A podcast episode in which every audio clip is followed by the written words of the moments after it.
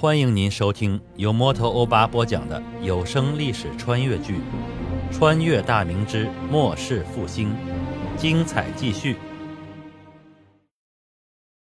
卢相生骑在马上，正在观瞧刘贼的阵势。三里桥一带地势平坦开阔，非常适合大规模的骑兵突击。但可惜的是，祖宽带走了大部分的骑兵，自己手下只有李崇进的一千五百多骑兵。卢相同的两百骑兵虽说精锐，但平日还是以哨探为主，缺少大规模骑兵作战的经验。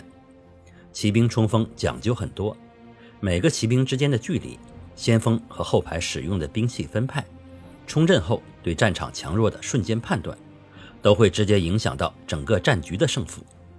个人的武艺再高，单枪匹马的冲到人堆里也是送死，必须有战友之间默契的配合和保护。那些万人敌的勇将，身边必须有人替他挡住各种兵刃的攻杀，他们只需全力应对面前之敌即可，否则即便是无敌之人，也挡不住前后左右向他攻击的各种武器。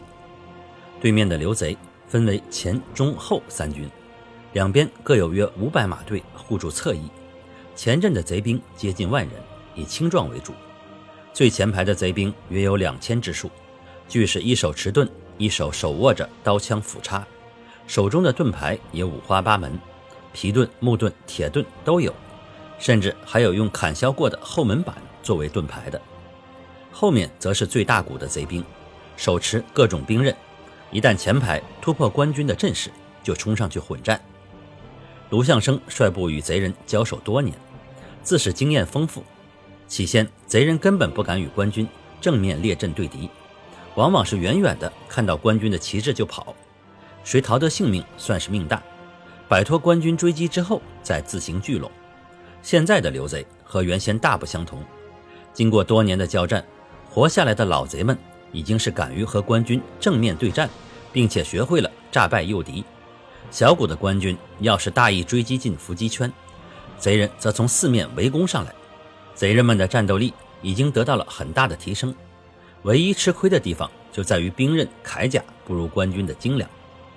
天雄军是卢相生任大明知府时建立的，朝廷虽然也从军期间下发了兵器铠甲，但大多数陈旧残破，不堪使用。卢相生凭借那巨大的个人魅力，从地方乡绅大户中募集大批的银两，方才给大部分的将士配齐了装备。经过多年的征战，兵刃甲胄大部分也已损坏。只能在战后扎营时，由队伍里会铁匠手艺的士兵自行修补。自崇祯七年下半年开始，穿越过来的我非常重视官军的后勤保障。主管军器间的毕茂康几人也是兢兢业业，加上工匠们待遇发生翻天覆地的变化后，迸发出的工作热情，军器间生产出的各种兵器甲胄质量得到了极大的提升。按照我的吩咐。各种军用物资优先供给卢相生和洪承畴二人，因为这两个人正在奋力剿贼的第一线。其次，多余的才给辽东以及宣大一线输送一点，因为按照历史的轨迹，我知道起码近几年这两个地方不会发生大规模的战事。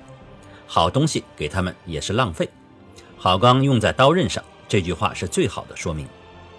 天雄军在汝州休整期间，源源不断的军需品从京师送来。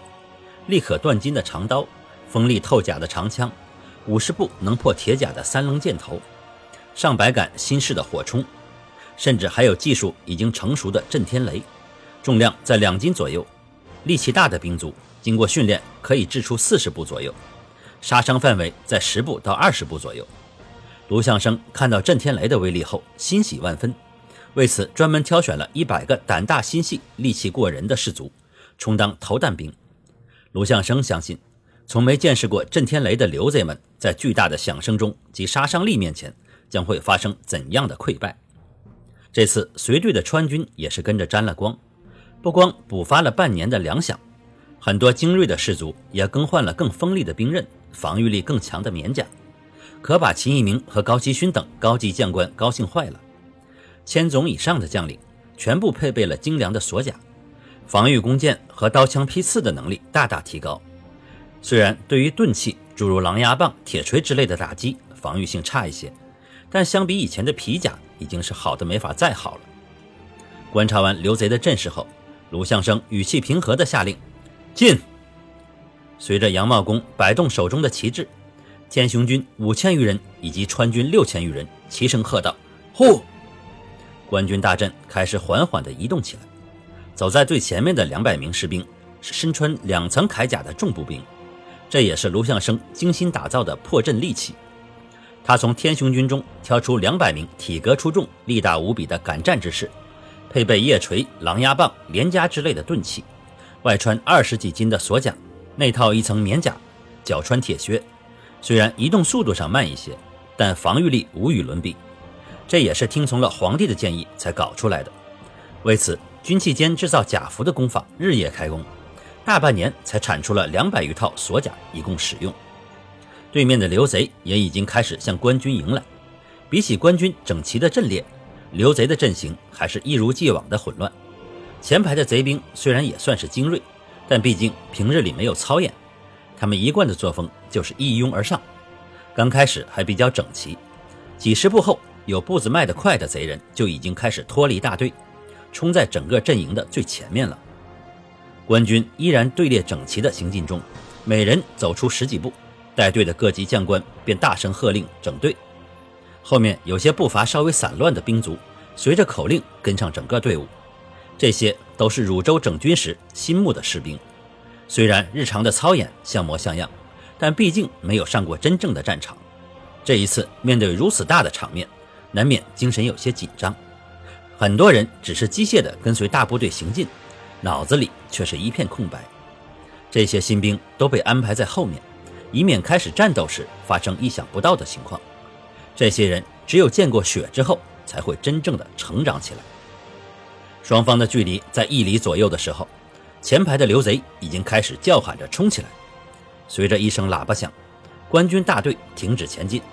一千余名弓手出列后，分为前后两排，各自从箭囊中取出三支长箭，插在身前的地上。一名弓手弯弓搭箭，斜斜地指向前方。长剑飞出五十余步后，掉头扎向地面。这是侧距箭，刘贼只要达到这个区域，便是弓箭杀伤的有效范围。天雄军的两百名重步兵排成一排，这些都是打了多年仗的老卒，作战经验相当丰富。他们轻蔑地看着冲过来的贼兵，就像看着死人一样。与刘贼交手多年，这些贼人还是没有改掉固有的陋习，数百步之外开始冲锋。等冲到阵前交手时，体力已经消耗小半。挥动兵器交手不用一刻钟，体力便会消耗殆尽。他们拼命地叫喊着冲锋，其实不过是因为内心胆怯，给自己壮胆而已。数十息的功夫，已经有刘贼越过了测距箭的位置。一声稍长一点的喇叭声响起，弓手们将弓斜向指向天空。大队刘贼已经呐喊着到达攻击范围之内。一声短促的喇叭声响起，千余支长箭几乎同时飞向天空，转眼间到达贼兵们的上空，然后转头而下，狠狠地扎向人群。举盾，举盾！刘贼的头领声嘶力竭地喊着，但弓箭已经落下来。举盾稍晚的一些贼兵纷纷中箭，三棱长剑轻而易举地破开贼人们身上的皮甲、棉甲之后，扎进身体里。一片惨嚎声响起。数百名身着棉甲的贼人或死或伤，贼兵们慌忙举起盾牌遮挡。官军的弓箭手连射四轮后，转身从队伍的间隙回到后排。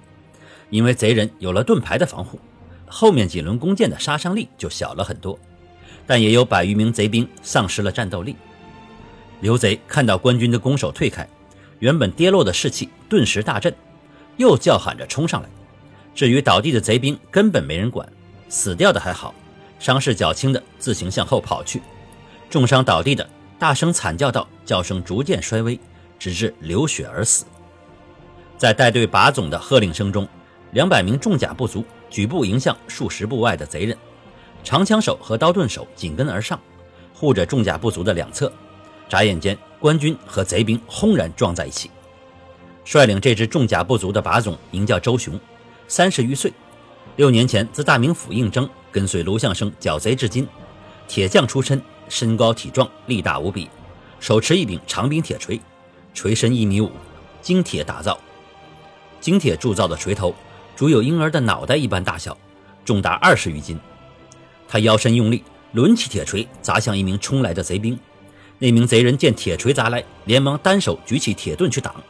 只听“咣”的一声，贼人的铁盾被巨力砸得凹陷下去，持盾的手臂被连同肩胸被砸塌，内脏都被震碎，鲜血夹杂着碎肉从口中喷出，叫声都没发出来就倒地身亡。周雄收回抡起的铁锤，横向一抡，数名贼人手中的盾牌、刀枪被扫飞，一名贼人矮着身子跳到他身侧，挥刀横斩。一阵让人牙酸的金属摩擦声响起，长刀划过锁甲，溅起一溜火花，根本没有划开铁甲。没等贼人再次挥刀，一柄连夹敲在他的头部，贼人顿时脑浆迸裂，倒地而亡。感谢您收听由摩托欧巴播讲的历史穿越剧《穿越大明之末世复兴》，欢迎加入我的八分圈，下集精彩继续。